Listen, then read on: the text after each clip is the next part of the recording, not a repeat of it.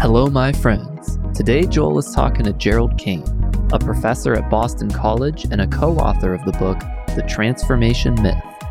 And they discuss how digital transformation is a never ending journey, not a destination. How handling extreme disruption has changed the workplace, and what the future of hybrid workplaces could look like. All of this right here, right now, on the Modern CTO Podcast. This is the Modern CTO Podcast.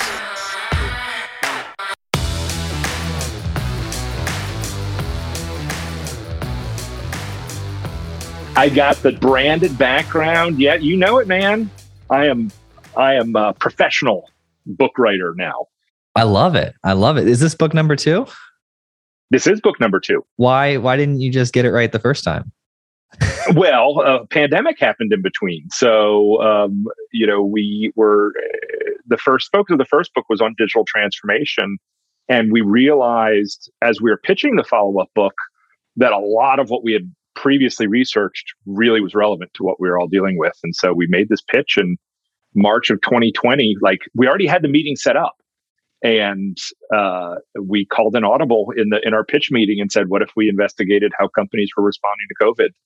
Um, and they said, that's great. We just need it done by November. And it was like, oh crap, what have we gotten ourselves into? Um, so we wrote a book as we were living through about the pandemic as we were living through the pandemic. So it was quite an experience. Yeah, I noticed you had a couple co-authors. How does how does all of that come together? As far as our working relationship, or just yeah. how did we meet each other? Is are you like, hey, I want to write a book on this topic, and you just start messaging people that you know, or like how do you get it together? So, uh, my co-author Anh Phillips and I have been working. she's a Deloitte. Uh, she works at Deloitte, um, and we have been working together for about eight or nine years on various research, ongoing research projects.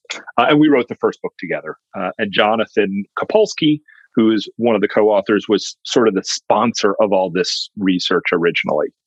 Um, and so we had been working together, and, and in fact, we had decided to you know go our separate ways and sort of do our own explore our independent projects. Um, but then the we had this idea to to sort of write about how companies were leading through the pandemic and we realized we just needed all hands on deck um, for this. And so we got the band back together.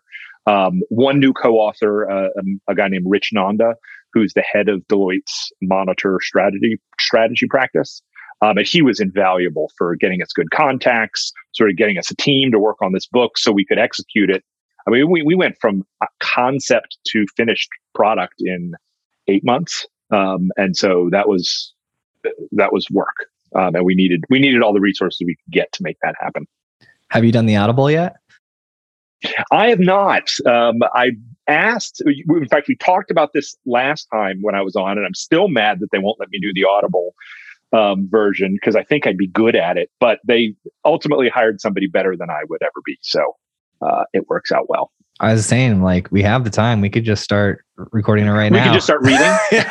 just start reading, reading, reading time. Once upon a time uh, in the land of, you know, in the COVID times. But, you know, it's interesting. I went back and listened to our podcast from a year ago and it's so strange as to how much how much is exactly the same as where we were a year ago and how much is entirely different. And it was just a weird sort of juxtaposition of we're in the same places we are were with the pandemic this year uh, but if we've learned so much and we've come so far. Tell me more man. I'm i'm interested well, now.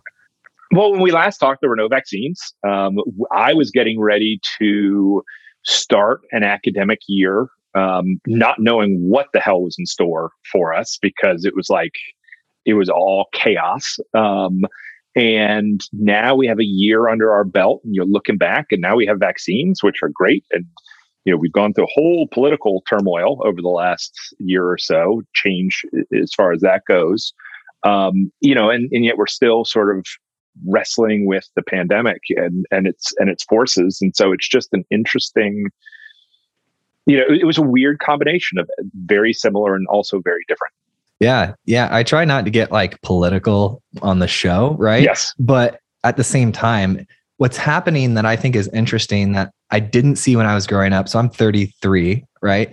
And so what I didn't yep. see growing up, and I wasn't necessarily looking for it, but businesses taking stances on like political things a whole lot. Yes. But now it seems it's almost like required or expected. And, you know, I'm very interested in business as you are. And yep. I've been watching, you know, this mandate that Biden announced. I've been watching how the businesses are responding to it.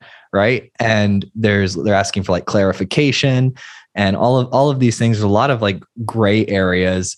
But um, yeah, this whole, uh, this whole new thing of work needing to take a stand on positions i don't i don't like it personally yeah and it's it, boy it's a slippery slope um, yeah. because if you start taking a stance then not taking a stance is taking a stance um, i know and so it's it's it, it's but then again you know it, there's some things you almost have to take a stance on and so it's just it's a tough time and actually one thing that was really you know, I, I, also try not to get political either. Um, but you know, the government leadership of whatever side, I think, has really dropped the ball on a number of over the entire past year on both sides. You know, of of of coming together and casting a real vision for the community.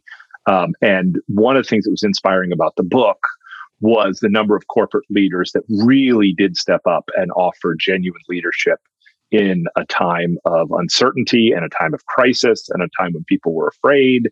Um, and I had so many inspiring interviews with people who just were doing it right. And so when I looked at the political environment and just got so disheartened um, as to all the infighting and, and such like that, to then look at the corporate leaders who were actually sort of inspiring and comforting and having empathy to their employees, um, just was amazing. And I think we are living through what will be known as the golden age of corporate leadership, because in that po- absence of political leadership, corporate leaders have really stepped up um, and I think done some amazing things. And not just taking, not even about taking stances on issues, but about making sure, you know, they watched out for their customers and their employees um, and and did so in, in some remarkable ways. I got good stories if you ever want if you want to hear any of them. Yeah, please share.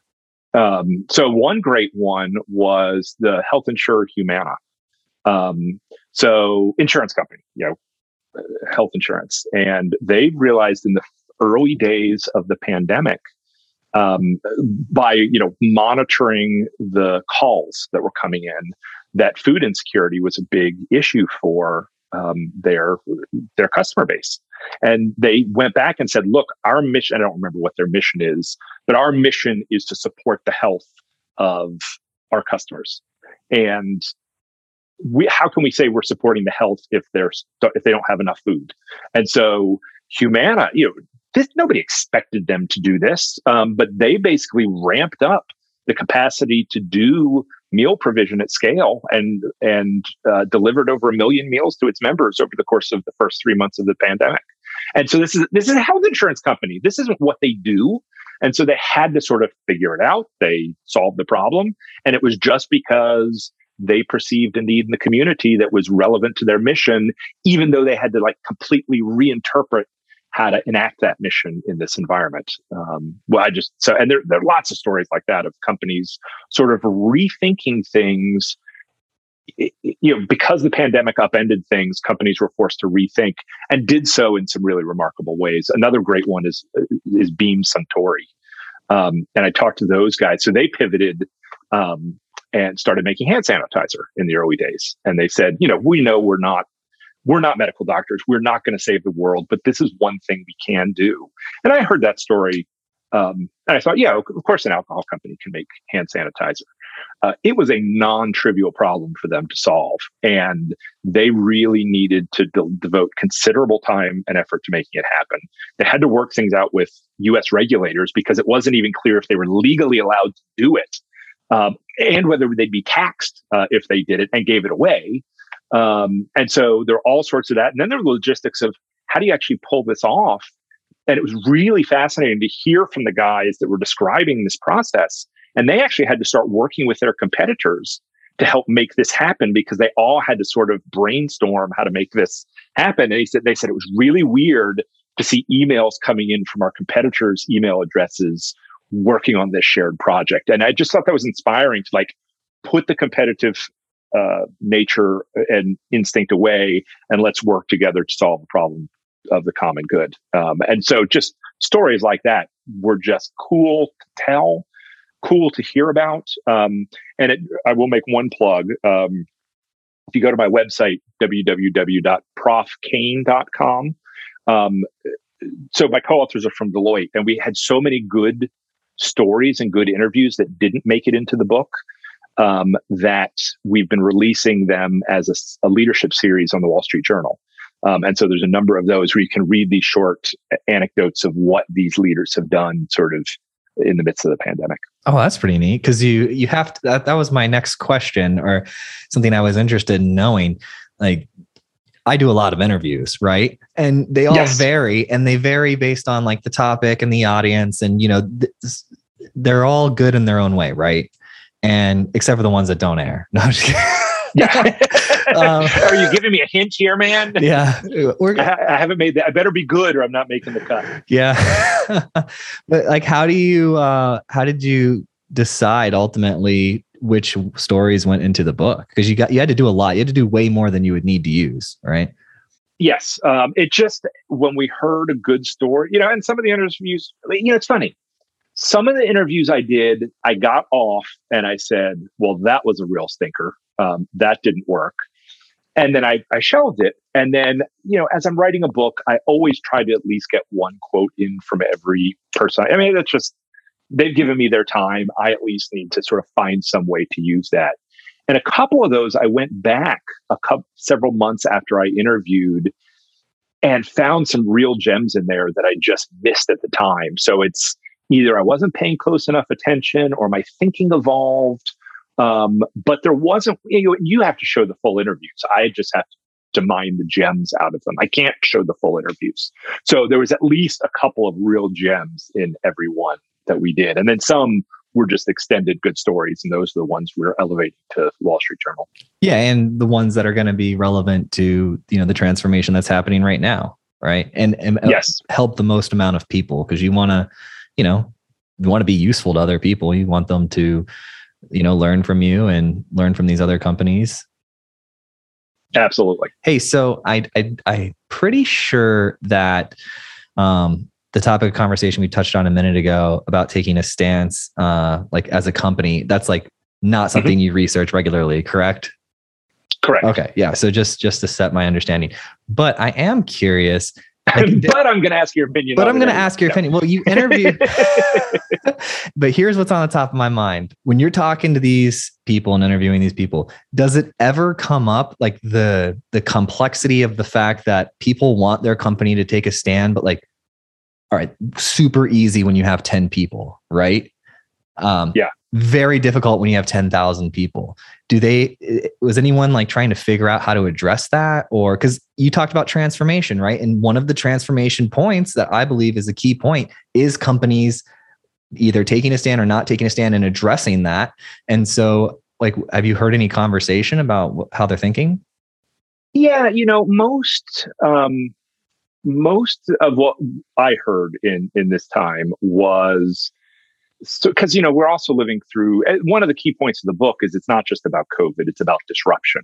Um, and if you think about the last year we not only had covid we had political disruption we're having you know racial um, eh, discussions and protests about about racial inequality. Climate change hasn't gone away. You know it's we just had the you know um, 20th anniversary of 9-11 um, you know, which many people re- reference back said, I know how to lead through this because I had to lead through that or the financial crisis. So we really want to make a point that it's not about COVID. It's about how do you lead your companies through disruption. And I've got a great quote for you here in a second.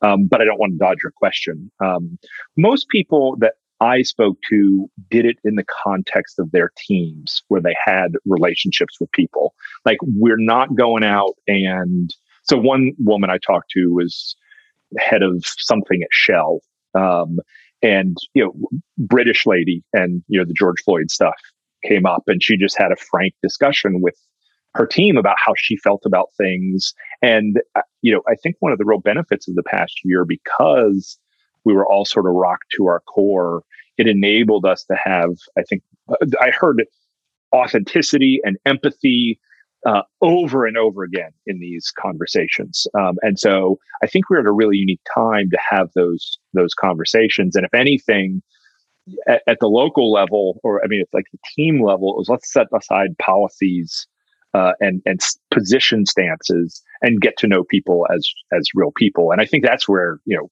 change. Yeah, you're getting me off on a, a little bit of a soapbox. I think that's where change happens is where we recognize each other as authentic individuals and not as the labels that social media or the labels that the press wants to put on them. I don't think anybody can be boiled down into you know the easy soundbite talking points that we hear on a daily basis, and to break that um, to break that, I think is, is, critically important to have you know true community, um, which I think we've lost a little bit over the last several years. Yeah, for sure, absolutely. I was talking about this for a long time that we have lacked like a vision. Like when we went to, uh, you know, the moon for the first time, the whole country yeah. was like unified towards this vision. And personally, politically, I don't care. I just would like that sort of leadership on a national level. I would like our whole nation to be driving towards like one awesome thing, you know?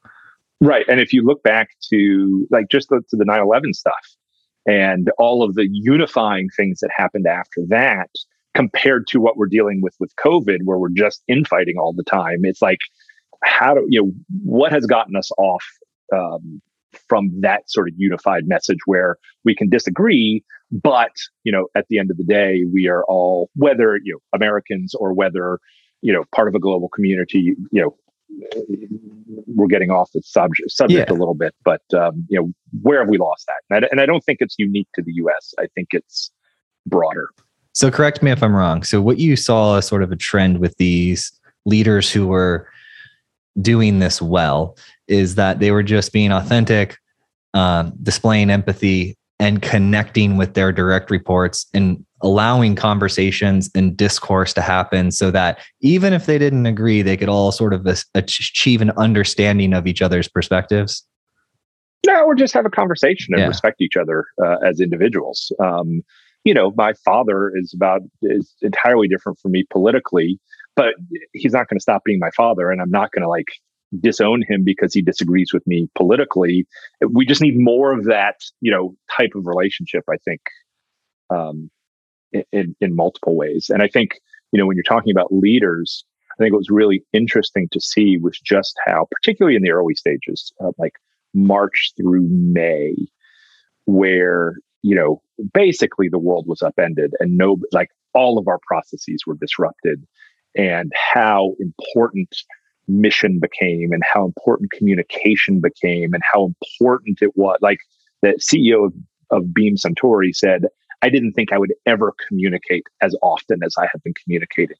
Um, and the people really appreciated it. It's like, okay, we need, we're scared, we don't know what to do. And that sort of vision, uh, that communication, set, you know, reiterating the mission of the organization, really. So I've never heard again the term North Star as many times as I did in all of our interviews because people said like I didn't know what to do, so I just looked at this and tried to do the best that I could, and that's where I think the things like Humana came out is that would have never happened in normal times. It was because everything else had been disrupted that there was the opportunity to do that. And what was really interesting is the number of people that I talked to. And this was so surprising to me who saw it as just nothing but opportunity for their organization.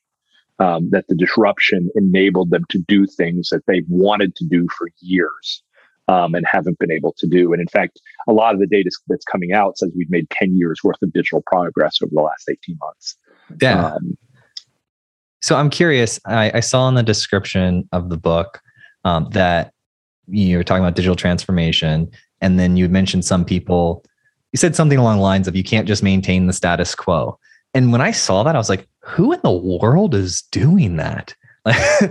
Do, Ooh, have you actually I seen wish. people who are like, "Oh, we're just going to maintain the status quo and keep it cool"? Well, no, it's not not maintain the status quo, but the minute that I think there is a sizable population who, the minute we can go back to the way things were in December of 2019, they will jump at that chance to like, let's just get back to the way things were. And our key argument in the book is there is no going back to the way things were, or there's no going back and being competitively relevant. I think over the last 18 months, companies have developed so many new capabilities regarding digital, regarding experimentation, regarding working nimbly and agilely, um, that I think the next, whenever the hell we get out of this, and it was really challenging to write this book when it had to be submitted in December and not knowing what life was going to be like in September, um, that you know, whenever we get out of this, I think the next three to five years is going to be amongst the most interesting, innovative. We, we actually think the biggest disruption is yet to come is once we get once we are not restricted and locked down and need to be careful um, it's going to be a competitive free for all uh, and as a as a business school professor i'm looking forward to studying it um, but if managers aren't prepared for that for employees leaving because they don't like your work from home policies whatever they are i mean there's like a no right answer um, and all of these new competitors, uh, startups that are going to come out of the woodwork. I just think we are we are looking forward to a really interesting three to five to seven years of business competition coming ahead. And I think we have only just scratched the surface at this point. Oh yeah, it's been crazy. Two of the things that come to mind for me are uh, in my business. So we had, I think, two or three salespeople before uh, the pan pandemic happened, and then we expanded and we grew a lot. And I think we had about seven or eight salespeople, and then um, that went well for like a year, and we grew the business. You know, we we doubled the revenue, and it was awesome. And then about a couple months ago, like two months ago, I had you know four of the salespeople of like the seven, like essentially come to me and say, "Hey, we want to go work back in an office again." So you know we're going to take jobs in our local areas because they're open back up again so no one t- no one talks about like um, these small businesses like people everyone's talking about they people are upset because they don't want to go back into the office and i'm like that's not what's affecting my business the opposite just right. impacted me in a great deal and like i haven't heard anybody talking about that it's it's age dependent i mean it's dependent on a lot of things but age is a huge predictor um, my undergrads uh, absolutely want to go work in an office because their apartments suck. They don't necessarily like their roommates. Um, they it's their social time of life, and like it or not, work is a social time. You know, da da da da da. The under thirty five crowd doesn't like remote work. Me, I could never go back into the office and I would be absolutely, you know, I have my kids at home. I have a nice, comfortable home office, you know, with transformation myth on the background here. Um, and you know, I'm I love working from home, and so there lo- and then personality is a different differentiator, and that's why I say there's no right answer here because everybody wants different things, and the environment is blown up enough that they can find what it is they want. Um, and so I think it's an important time for organization, for leaders to sit down and say, what sort of organization do we want to be? What sort of employees do we want to target? How do we shape these policies to make sure we're appealing to those people? I also think we're in a once in a lifetime opportunity to sort of be very intentional about the type of organizations we're um, we're developing.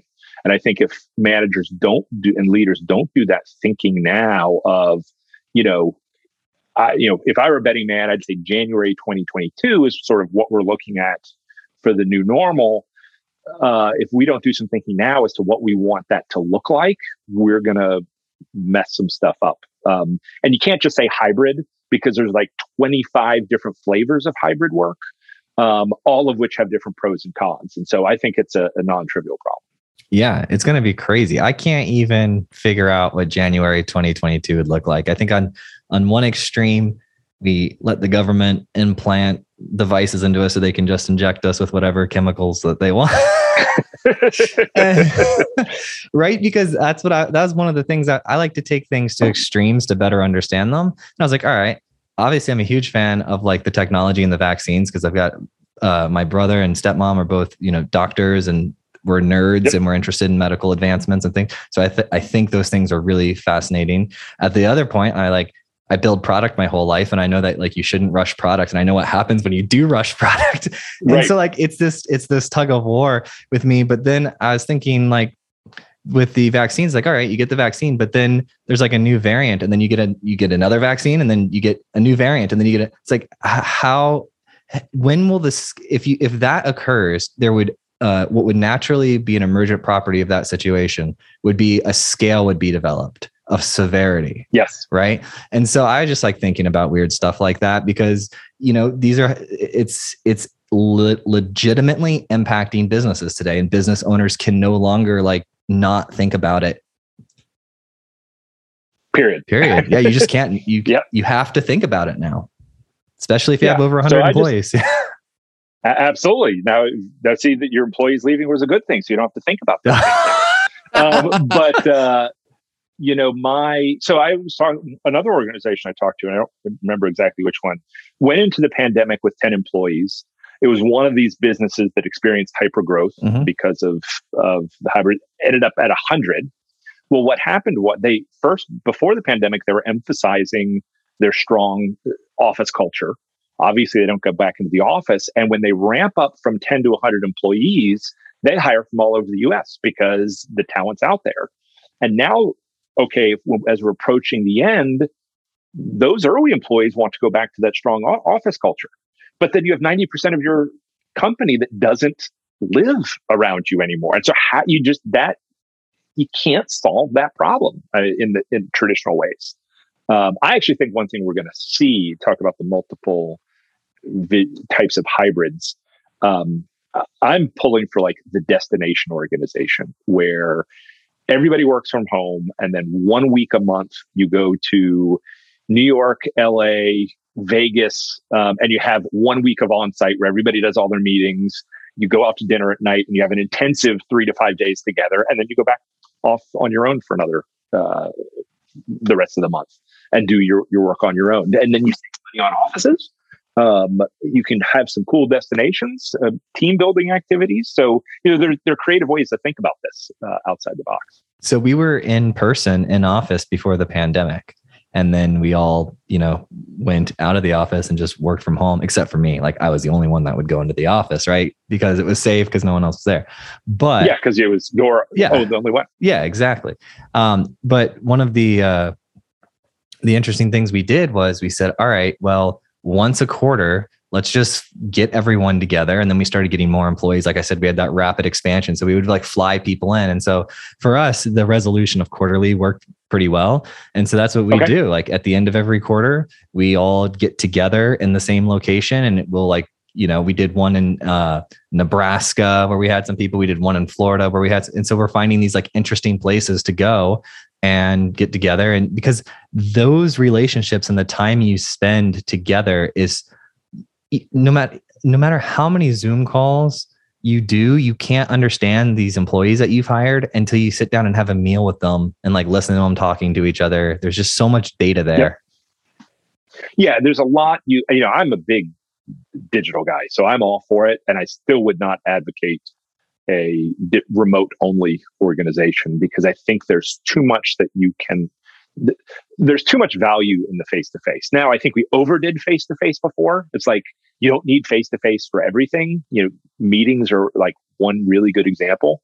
Um, but brainstorming sessions, product planning sessions, coaching and mentoring, um, it, it, serendipitous interactions that lead to innovations that you wouldn't have thought of otherwise. None of that happens online uh, well. And so, how do you create those environments?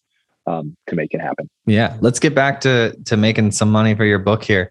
Uh, we got we got to, we okay, got work good. to do, my friend. There have we even gotten the the, the title in yet? So no, let's do transformation, it. The transformation myth leading your organization through uncertain times. Uh, and the transformation myth. Well, one, we were riffing off the theme of our previous book, which was the technology fallacy.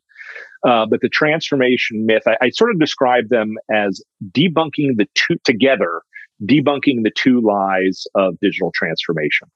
The technology fallacy debunked the myth that in order to engage in digital transformation, you had to implement, it necessarily involved implementing new technologies. And in fact, what we found was that sometimes the more important changes were the strategic, the organizational, the leadership, uh, et cetera, et cetera, and didn't involve technology at all. The transformation myth is this uh, debunking the idea that transformation is a one and done thing, that you transform and then you are transformed. In this chaotic, in what is now this chaotic world, um, disruptions are the new normal. And in our, our epilogue, we we say, look, it looks like September 2020 is going to be when the new when we're when we're done with this, but I mean, literally, we said, but there's some uncertainty about some variants out there right now. And if we're wrong, it doesn't disprove our book. In fact, it, it underscores that point that it's all about constant transformation. It's all about ongoing transformation. Um, and the great example, the, the, quote I told you I would come back to, we were interviewing the CIO of CarMax. Uh, and he referenced an interview he did in 2016 when he took over.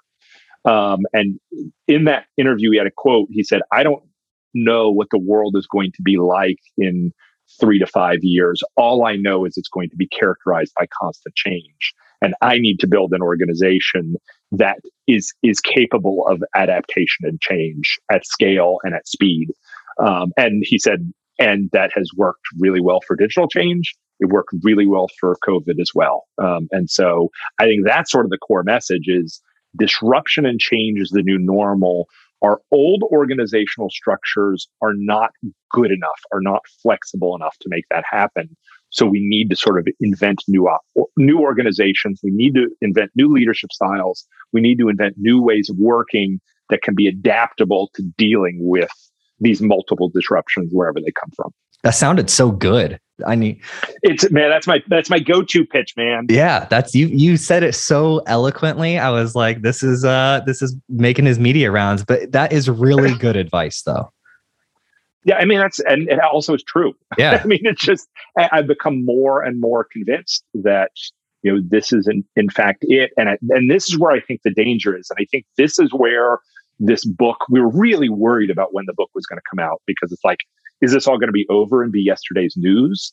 Um, is something else going to happen that's going to like completely make what we've said uh, irrelevant? Um, and in fact, I think September 2020, in the midst of the resurgence, uh, resurgence of Delta, is the exact perfect time for this book to come out because the lessons are still 2021. As I say, 2020. Yeah. uh, look, I've lost total track of what time it, well, like what year it is. You know what? Past, you know what, buddy? You know, 18 months. When you came on and you were like, yeah, last time we talked, I was like, we talked during COVID. Time just kind of like blends together. I couldn't remember Compressed. if I talked to you before COVID or after. I, but I remember you because I, I remember how I even met you is we were doing we had some interns do some research on like the best technology books and they gave me a list and I went through and read all the descriptions and out of all of them I was like that's the one you know the, the technology fallacy. I was like that's the one. That description means that guy knows what he's talking about. Let's have him on the show.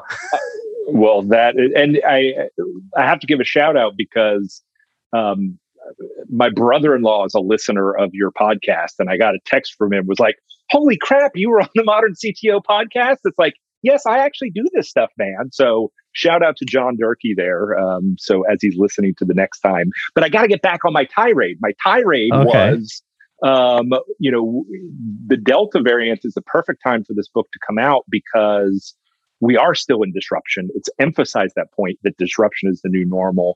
And there's still runway for leaders to start thinking about what they want their organization to be like going forward. And don't, if you're thinking about going back to, you know, December of 2019, don't. I think that's going to be the kiss of death for companies.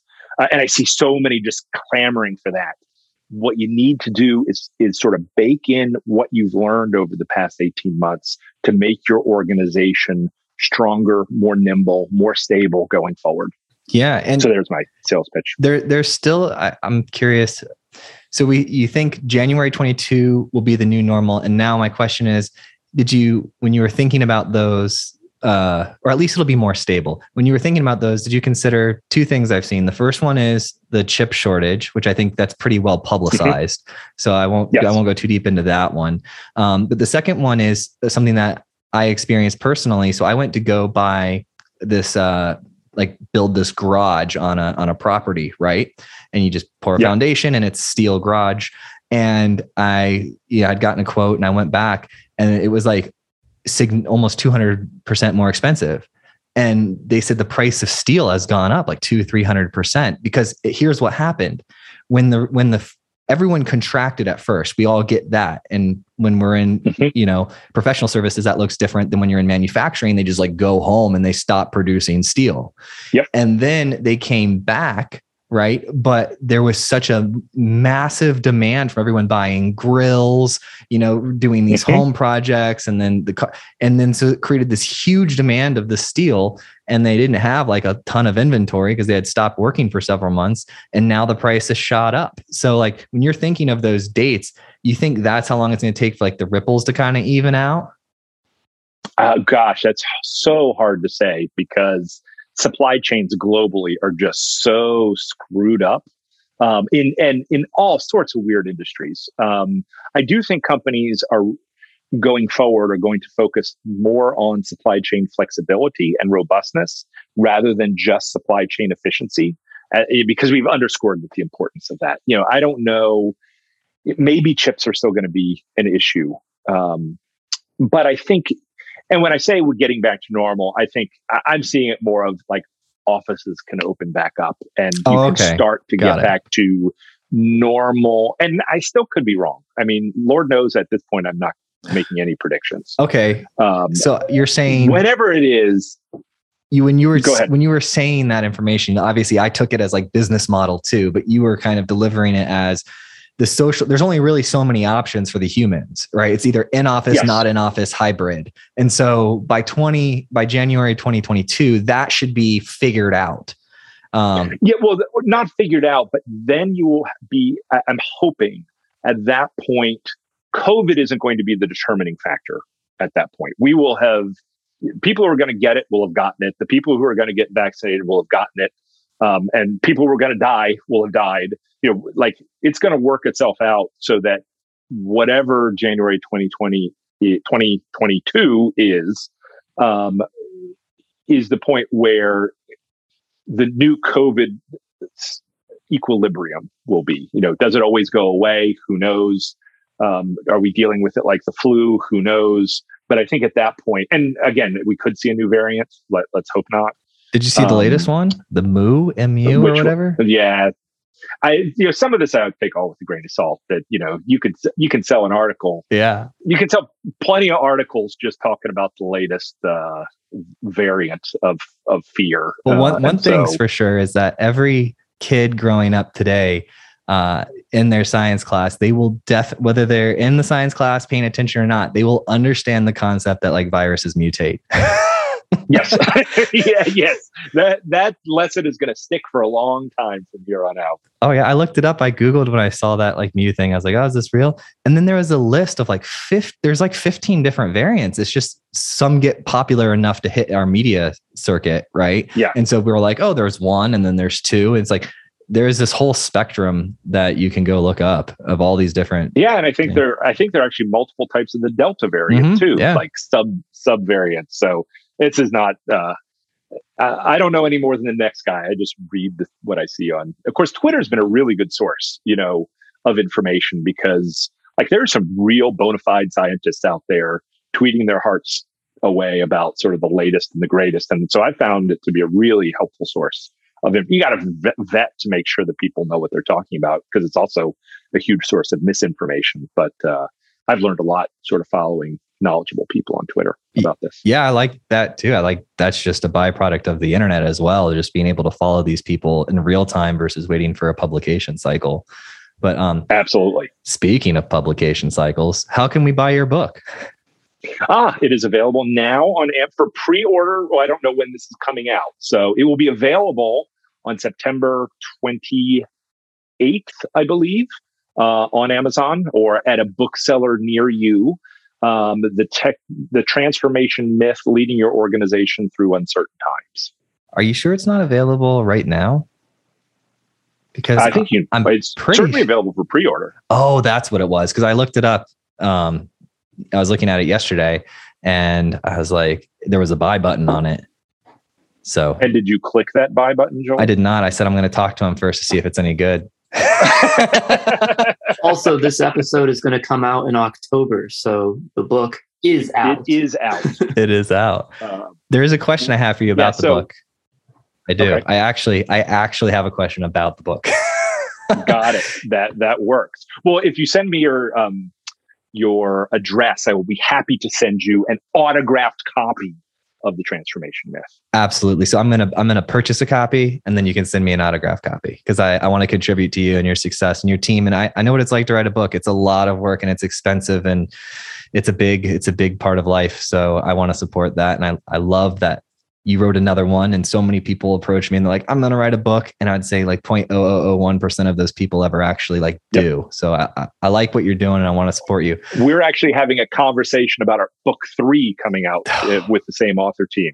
Because because we do think that starting in january 2022 this is going to be in a whole new chapter. And so we investigating how companies and leaders are responding coming out of covid i think is going to be an even another story. But you had a question and i yeah. yeah um all right, you mentioned, I, I, was telling my team, I said, all right, let's extract like either the table of contents or f- find the core themes of the book like you had in the technology fallacy so we could you know structure some conversation around that. And i found uh, in the description uh, nimbleness scalability stability and optionality. Now instinctively as the monkey that i am right i was like all right nimbleness I've heard a lot of people talk about that. I'm pretty good with that. Scalability, stability, those seem self explanatory. Makes sense. But optionality, man, I have no idea. Tell me about that. Oh, well, that's, you know, so I think that's probably the most interesting chapter of the book, certainly the most innovative. Um, and so we talk about in, in the technology fallacy, we talked about this concept of affordances where technology um, it's not the technology, what it enables you and your organization to do that's important. Well, my my co-authors love that concept, and they're like, "Let's run with it." And it was crickets once we released that. It's like nobody liked affordances. So now we're relabeling them superpowers, and so we we call these the. We, so it's all about branding, man. So it, these are the digital superpowers that have helped companies weather disruption. And optionality is the ability to sort of add on new functionality to your business uh, in relatively um, short order. It's really enabled by cloud. So as you move towards a cloud infrastructure, uh, it allows you to treat ca- technical capabilities sort of like um, a Lego set that you just add on um, new capabilities as you need them. Really classic example is the restaurant industry. So COVID happens. The restaurant industry needs to pivot from an in-home or, like a, a brick and mortar environment to a delivery environment overnight. Most of them don't have uh, delivery software infrastructure. And so they go to companies like we interviewed the CEO of, of Olo online ordering um, it, that that does this, and they actually had both uh, point of sale system in restaurants and delivery infrastructure, and they had to sort of pivot on a dime to fa- focusing on one of those business models. So his ability to plug and play and add a new capability onto your business that you didn't know you needed. For most of us, it was Zoom. You know, it's like, okay, now we have remote conferencing or online ordering. And it's the ability to sort of create options to allow your organization to have new capabilities uh, in in rapid succession. Um, and then you know, Olo led us to talk to um, the VP at a, a restaurant chain called Portillo's, which is in the Chicago area. And people in Chicago love their Portillo's, apparently. Um, and they were able to sort of not only add on delivery, but add on call center functionality so that they actually did not have to lay off any employees in the pandemic. They just repurposed them to become call center employees and delivery drivers because this platform just enabled them to ramp up these capabilities uh, very quickly. And so that's and I, and I think that is going to be one of I think cloud is going to be seen as the game changer or the MVP um, because if you ask me, you know, March of 2020, would the would the internet services hold up in with all the demand being placed on them? I mean, universities went all online overnight, um, and they held up like rock stars. In fact, I interviewed the head of Google Cloud, And I said, Did this surprise you? Um, and this is a CTO audience, so they're not going to be surprised. But Google maintains like amount, amount of computing power to run the internet nine times over at any given moment. So this was nothing to them. To, not nothing, but they were able to hold up. And so once we go to cloud, and once companies go cloud, then this adding and dropping of capabilities very quickly becomes something that they can do much more easily. And I don't think we're there yet, but when I interviewed the head of Google Cloud, I said, you know, are we in the golden age of cloud computing? And he said, no, because right now we're just getting people on. Once people are onboarded, that's the golden age because they're going to enable so much more options for your organizations and to adapt to changing environments on the ground. Yeah, when I had done some interviews, I did a, like a series of interviews with different uh, digital transformation people that were like consultants um, actually mm-hmm. doing these technology transformations. And they said the hardest part was not necessarily like the appetite of people wanting to go to cloud.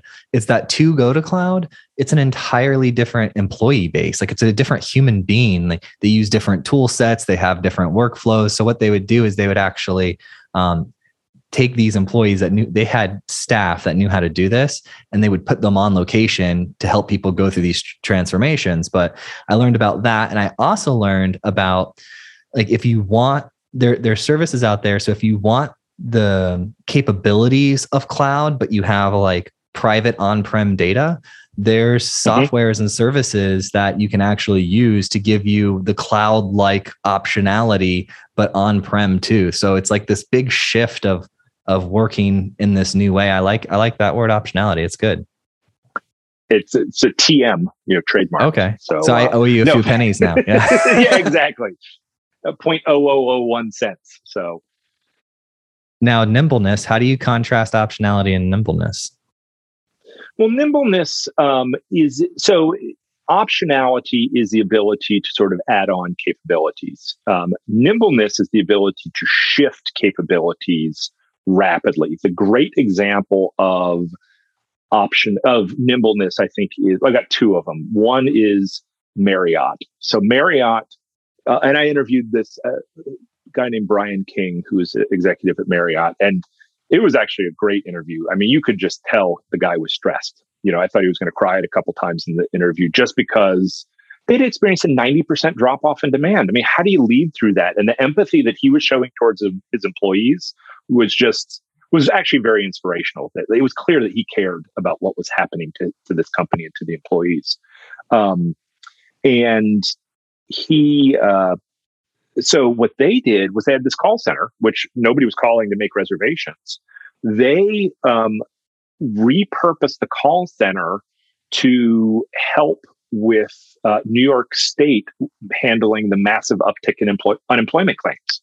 So you took the same, it was the same capabilities. So you're not adding new things to the organization, but you're moving this entire call center to, to a different function and a different purpose all at once. So it's, it's even different. And we make the point that it's different from agility because nimbleness, you know, you can be nimble through like agile methods, but that wasn't agile. That was taking an entire division of employees, retraining them for an entirely different purpose.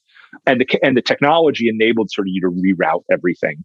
Um, the other really great nimbleness one is um, uh, Hitachi Vantara. So, manufacturing company that had done um, before the pandemic, they were working on modernizing and automating their their factories. So they put in a bunch of sensors, and they, you know, really high tech factory floor. So when pandemic hit, they went back and uh, basically had a hackathon, and over the course of two weeks, built into the sensors, uh, re- revamped the software to turn it into not only a factory floor monitor, but a social distance monitor as well. That they could monitor employees and make sure they were staying six feet apart. They actually had temperature sensors that they were able to calibrate to see if employees on the floor had a fever um, and so with the, so you have this digital infrastructure and you just repurpose that infrastructure um, for something else. Um, and when you have, you know, when you have the hardware in place, revamping the software becomes much easier these days. So you're not adding new capabilities on, you're repurposing your capabilities for new functions. I like that. I like that. Now I, we have. See, you just dismissed nimbleness. I did not. I And asked you to contrast. I asked you very politely to contrast them. I love it, dude. You're great. I really enjoy talking to you. You have to write the third book just so we have an excuse to have you back on again. Just an excuse to talk again. Yeah. Yeah, no, I said, you know, because I've done a lot of podcasts. I was telling Adam beforehand, you, you know, usually when I do podcasts, I can just sort of go through my talking points and it's pretty pro forma. You ask questions that other people don't ask. And we have, I felt like it was not like going to do a podcast, but catching up with a friend. yeah, no, that's the that's the point. I don't know who's listening to the other stuff. but I don't like that stuff. I like conversation and I like getting to know people, and um, the audience clearly likes that as well. Excellent. And you've been doing great. So it's like my first one was 197 and a year later you're already at 400 and something. Dude, it's So crazy. you're just you're churning them out, man. well, we did that shift, right? So I don't know if I described all of this to you the first time, but right when COVID happened, we shift from selling leadership content to selling Mhm. podcast sponsorships.